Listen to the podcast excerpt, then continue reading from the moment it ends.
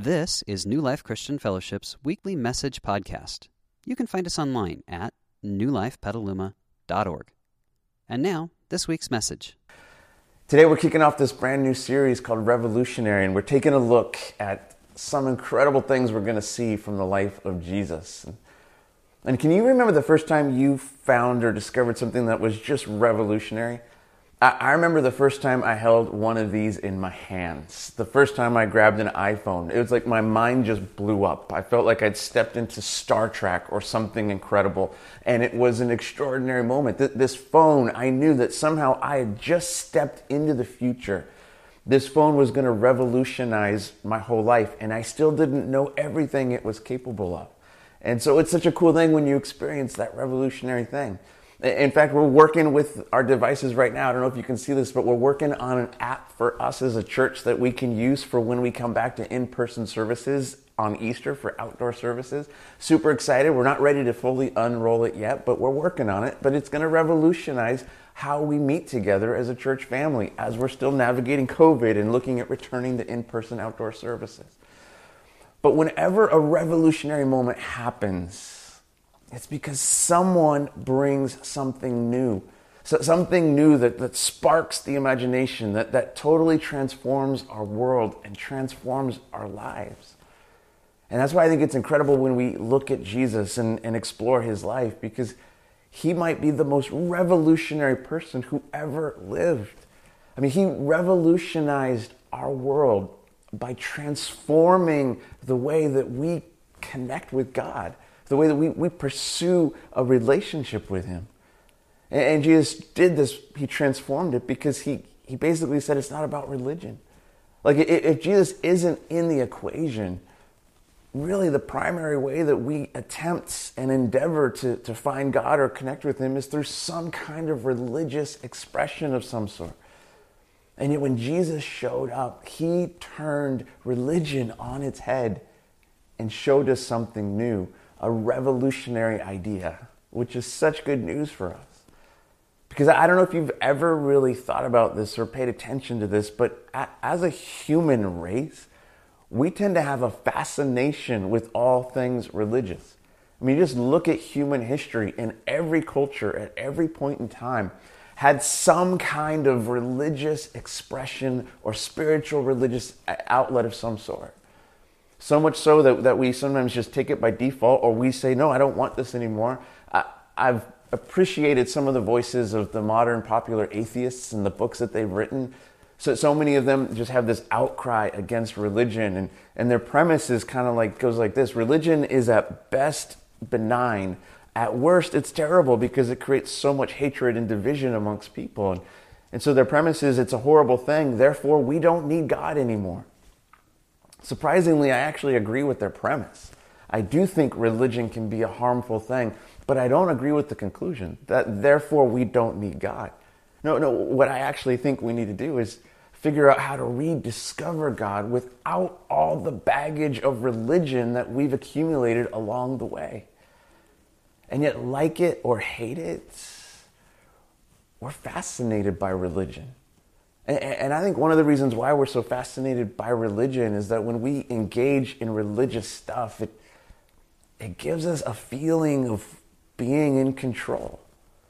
So we, we take God or, or whatever our spirituality is and we attempt to fit it into these tidy little boxes or systems or, or steps to do life. And, and in doing that, well, we, we create a bunch of rules or rituals that we follow. And sometimes we don't even like these things, but, but we've just been doing them for so long that they become familiar and comfortable to us. And therefore, they feel safe. And, and they kind of make us feel like, well, we get to be in control as we chase after our, our God or whatever we're looking for. We, we get to have the sense of control because I, I can do my religious stuff whenever I want to. I can do my religious things when I feel like it. And so it's really fascinating when you encounter Jesus and yet still want to pursue religion at the same time. It's, it's actually kind of creates a, a, little bit of a dilemma because here's the deal Jesus never came to start some new religion. Jesus came to fulfill God's promise of rescue. He came to restore broken things in this world, broken things around us, broken things like you and me in our lives. He came to restore the brokenness that's in us and to restore the brokenness that's between us and God. And see, Jesus came to break us free from all the trappings of religion and all the things that lead us into the, the, the, life that, that is broken and stuck. He came to lead us out of that into this life we were meant to live. A, life that's connected to God, that, that has a restored relationship with Him, the, the life we were meant for, the, the life we see glimpses of when we see the beginning story in the pages of the Bible and the, the opening chapters of Genesis, where where we see God just at work doing incredible things, and then He comes to us as the human race and, and He does something extraordinary with us. We're told He breathes His breath of life into us, and we became living human beings.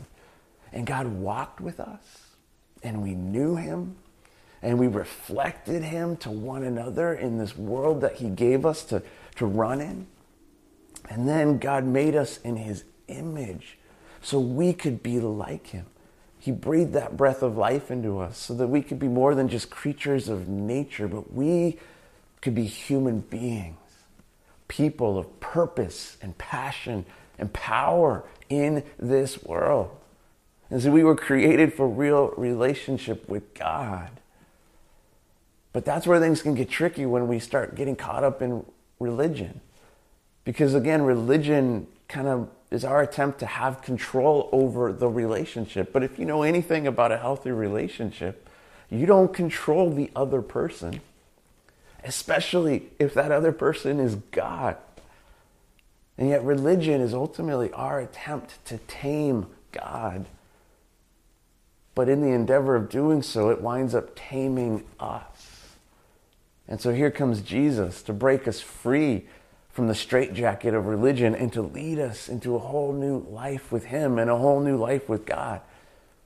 And so it's somewhat ironic whenever we encounter Jesus and seek to follow Him and then turn Him into some kind of religious endeavor, some religious thing, because Jesus and religion, they weren't friends. You look at His life, and you see that it was actually the religious establishment that opposed Jesus. It was the religious establishment that handed him over to Rome to be crucified. And when we look at his life, we see that there's a lot of tension between Jesus and the, the religious establishment in his day.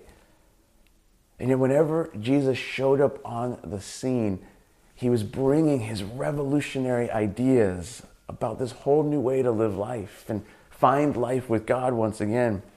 And yet, because this challenged the religi- religious establishment in his day, inevitably sparks would always fly. We, we see an instance of this in the life of Jesus and in, in the, the account of his life that his friend John writes. John's account, the Gospel of John, John chapter 7, we see this story that, that Jesus shows up into the capital city of Jerusalem. He goes to the, the temple. There's this huge religious festival that's underway. And people are in this all this buzz about him because he's been doing all this amazing stuff, saying incredible things, performing miraculous things. People aren't sure what they think about him, but they're excited because Jesus is suddenly showing up on the scene and, and, and they're just curious what he's going to do. And so they're all there to take part in this huge religious festival.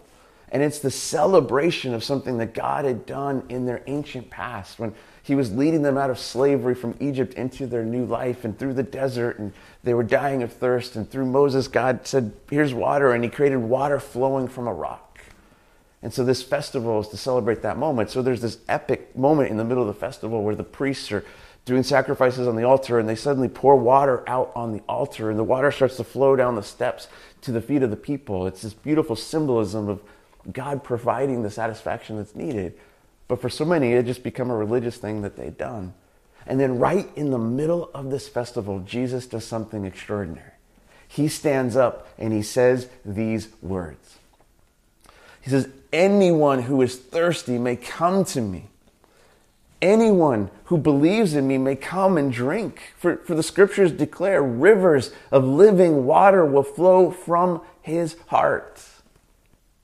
And see, this is, this is such a pivotal moment for Jesus. The timing is so intentional because here they are in this huge religious moment, and Jesus stands up and says, Hey, everyone, this thing that we've been doing for generations has been pointing to me.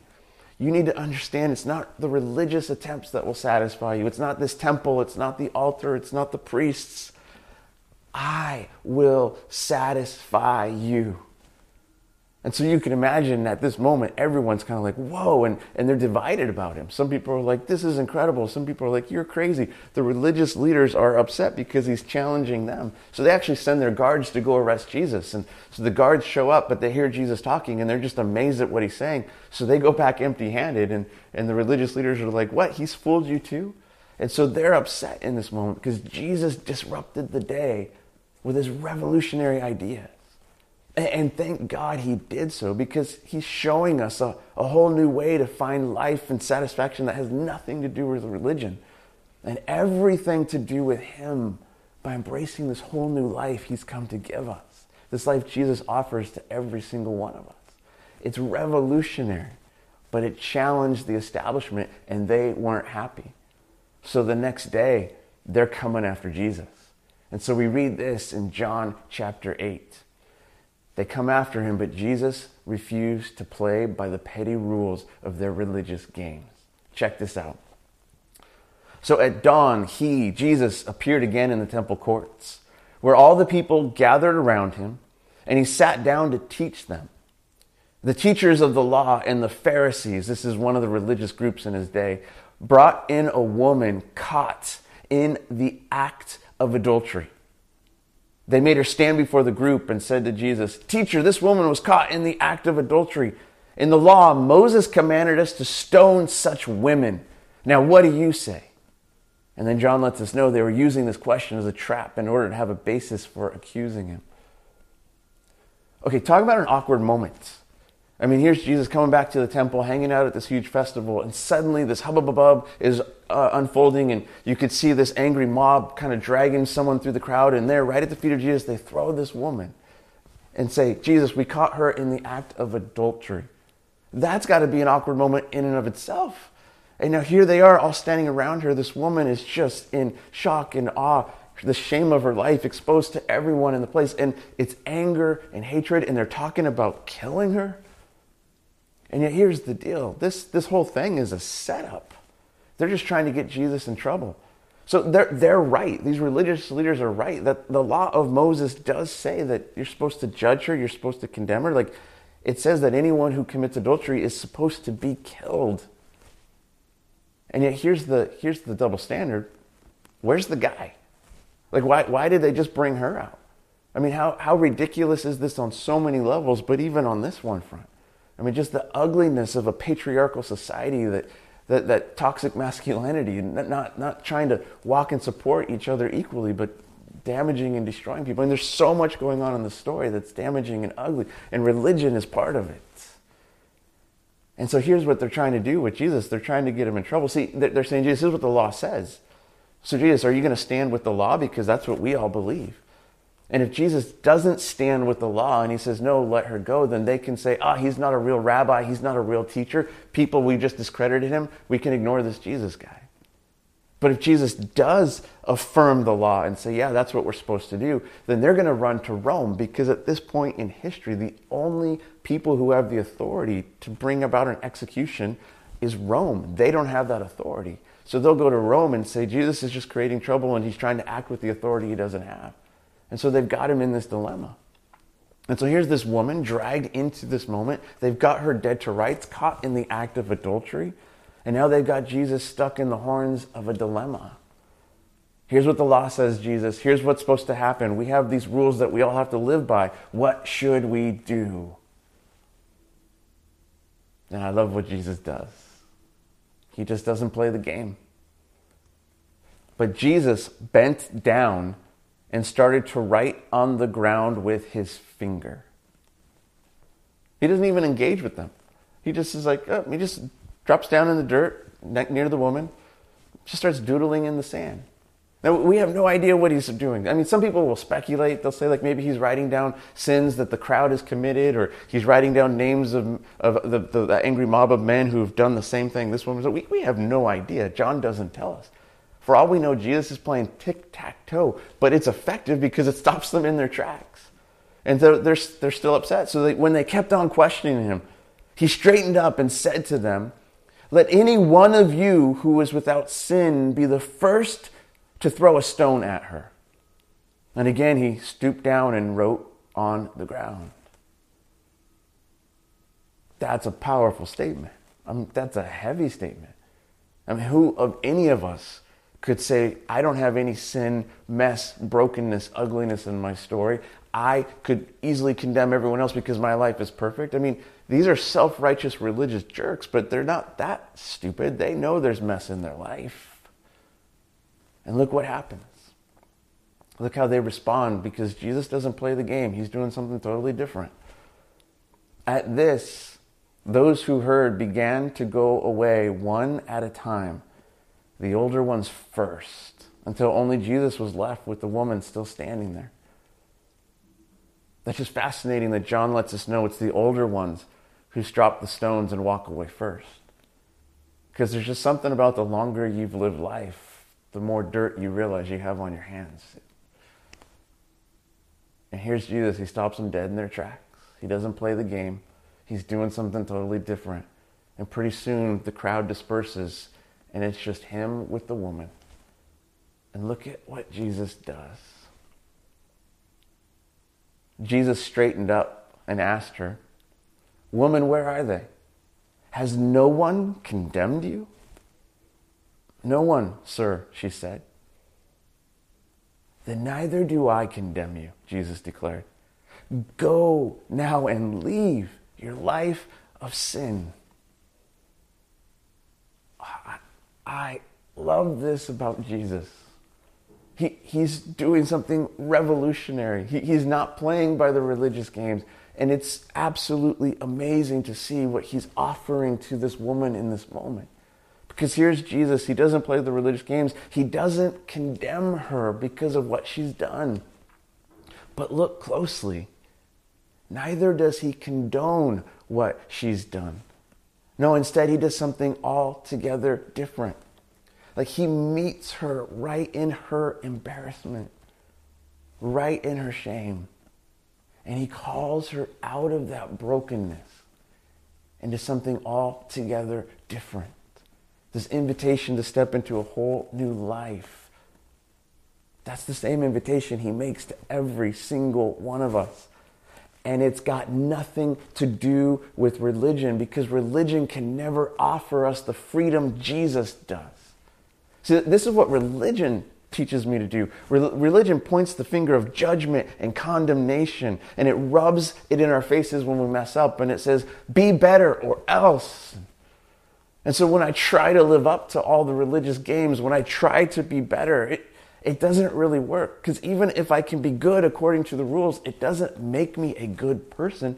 More often than not, it just makes me a judgmental jerk towards everyone else.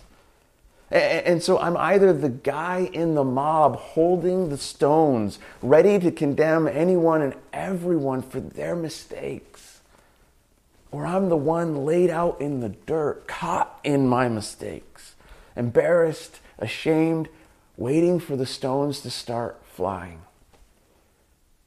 Man, no wonder we hate religion. No wonder we, we just feel stuck when we're caught up in it, hoping, can there be a better way than this? Are there any other options? And then we hear rumors of this guy named Jesus. This guy who doodles in the dirt instead of playing petty religious games. This guy, Jesus, who, who fully sees us as we are the good, the bad, the ugly. He fully sees the mess, and yet he doesn't condemn us. And he doesn't condone it, but instead he offers us a way out a way out of brokenness into a whole new life with him, the life that leads us into freedom and restored relationship with God once again. And see, when we encounter Jesus, oh, he calls us out of religion and into restoration restoration of what's been broken in our lives all along. And he, we, we find the one who's come to fix that brokenness and lead us home to God once again. But to step into that life, you and I, we have to be willing to lose our religion. Stop playing the silly games and to step into something altogether new and revolutionary with Jesus. And who's ready for that kind of life? Who's ready to leave behind the games and encounter something new?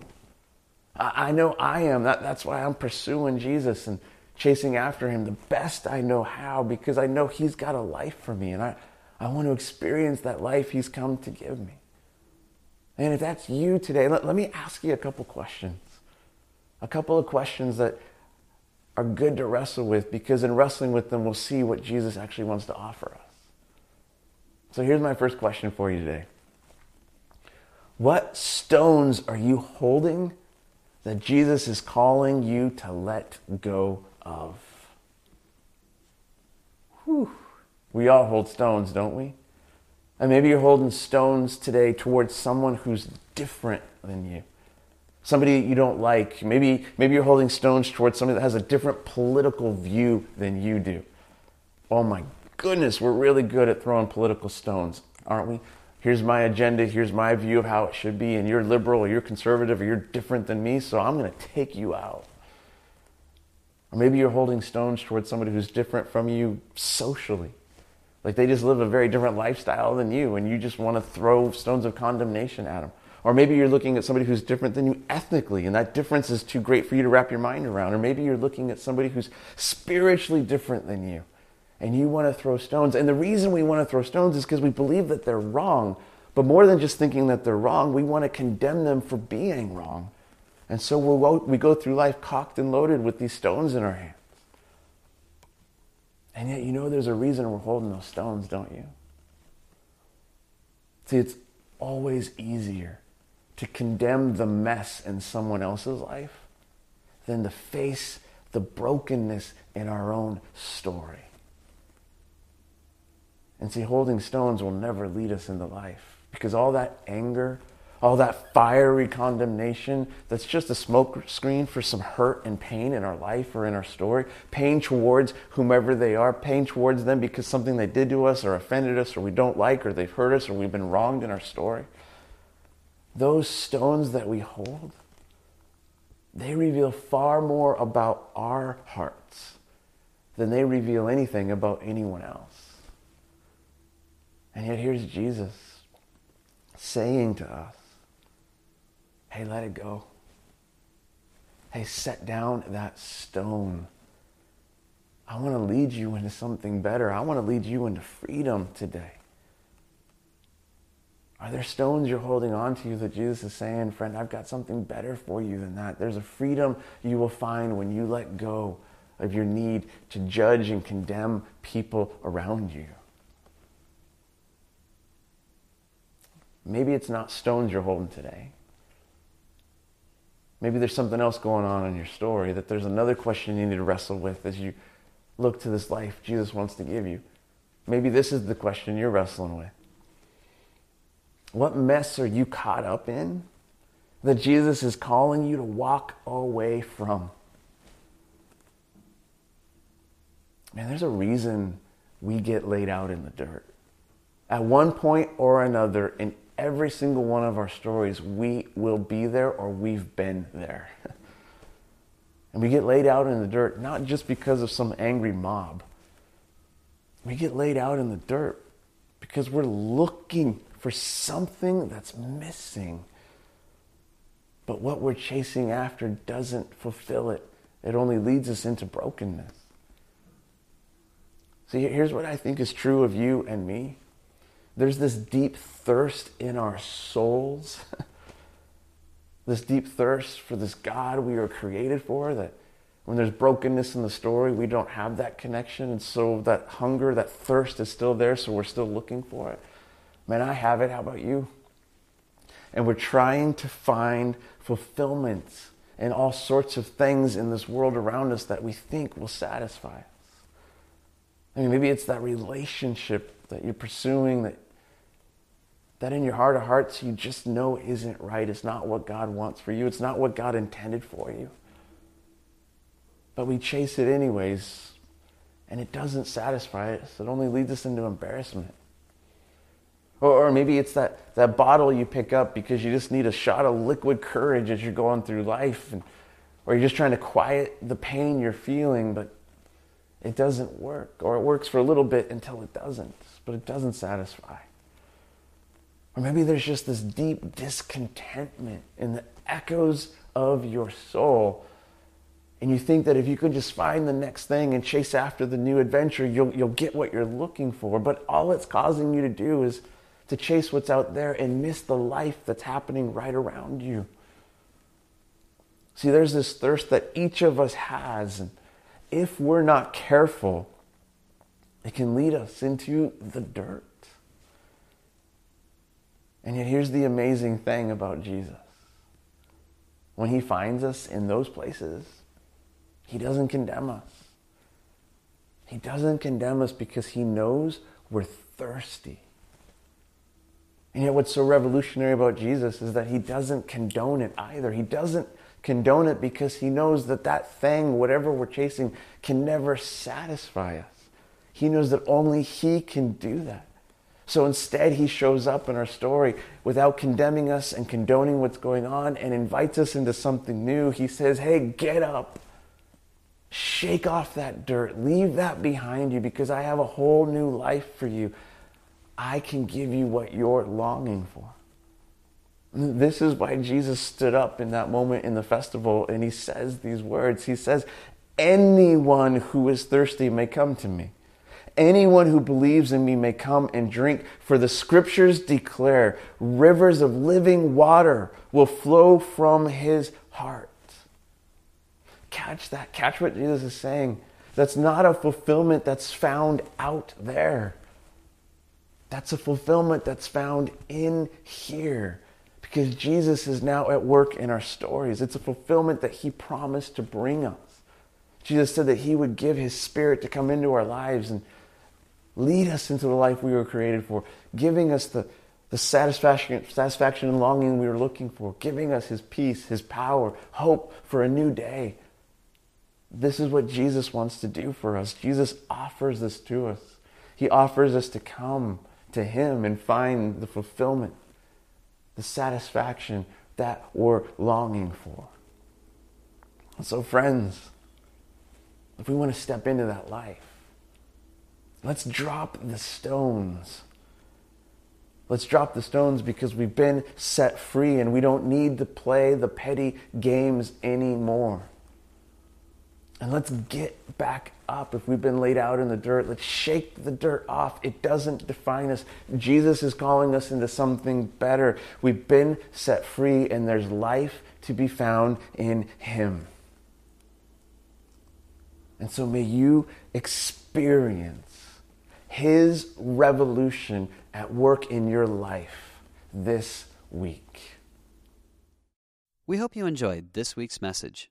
You can find more information about New Life, including contact information, at newlifepetaluma.org. Thanks for listening.